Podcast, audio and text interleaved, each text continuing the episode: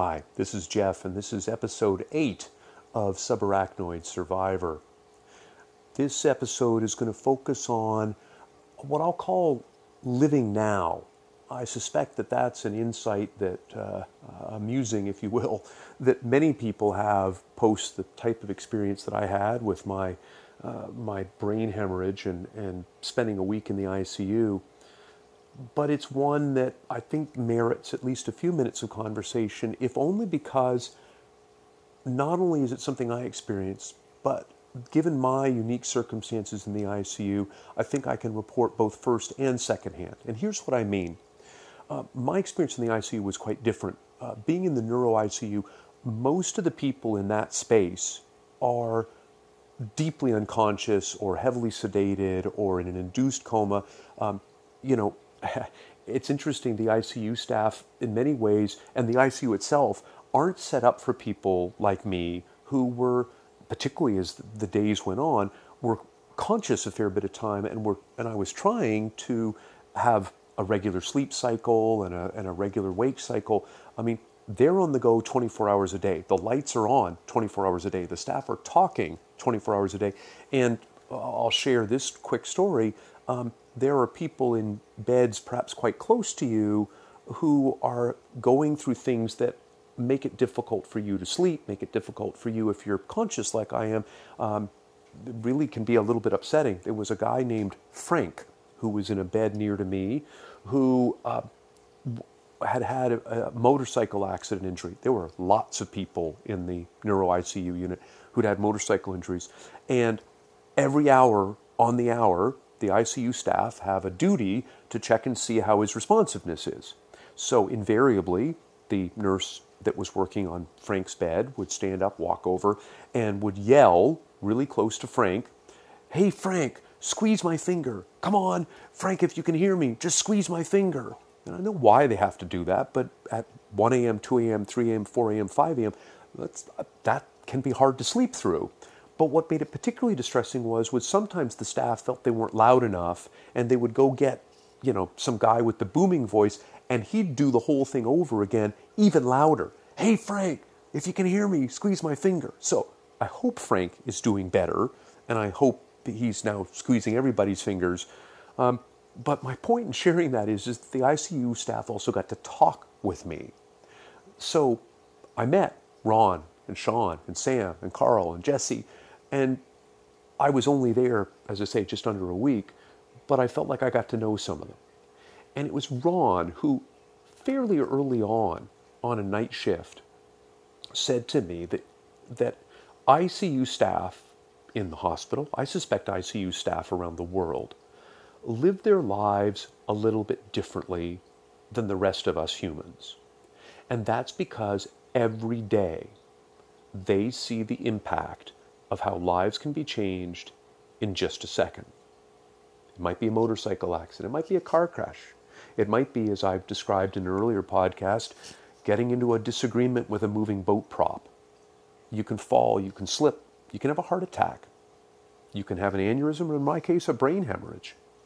Lives change in an instant. So ICU staff, they take their vacation. ICU staff have a glass of wine, they celebrate, they take their trips. So I don't know if they're hedonists, but they are well aware that how quickly life changes. So that's why the theme of this podcast is on living now. And part of my theme is that I've been fortunate and I've always, well, not always, a lot of my life, I've tried to live now too. Try to be in the moment. Some days I'm better at it than others. I'm not always as present as I'd like to be. But boy, uh, spending some time in an, an ICU like that and feeling and knowing that you could die, that's, that will help you practice your presentness. Um, the other thing that goes along with that is, particularly when I was in the regular ward for a few days, I got to meet some of my other uh, you know people that had been through it. I've talked already about the gentleman. I think his name was Jeff, same as mine, who had had a been on his bicycle and had had his hip basically ground into the asphalt by the car that dragged him for about 20 meters. I, I don't even like to think about that injury.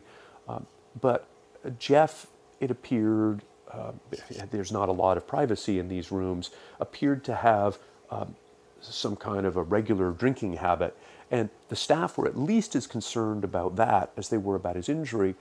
But it, I think it distracted them from the fact that Jeff didn't have the same kind of support that I did.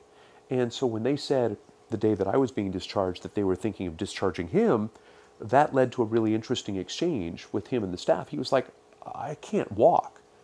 He said, but I've got a one floor walk up. How do I get into my apartment without help?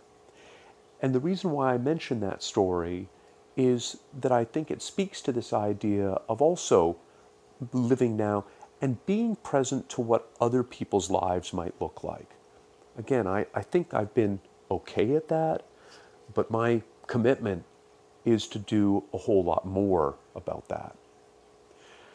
And then finally, around living now, I think it also, it's not just about being aware of myself and trying to be more aware of others and what they may be going through, but I think it's also about being aware of what risk and what balance you're prepared to risk. Um, I've mentioned already, there were a lot of people on motorcycles that were in the ICU. Um, I've never been a motorcycle rider, but boy, I you'd have to carry me onto one now. And there are other things I do that I'm just going to be a little more thoughtful about because it's a balance. How much risk versus what reward, and what if something comes up that changes your life? So I'm going to keep that in mind as well. But fundamentally, I'm going to live my life fully.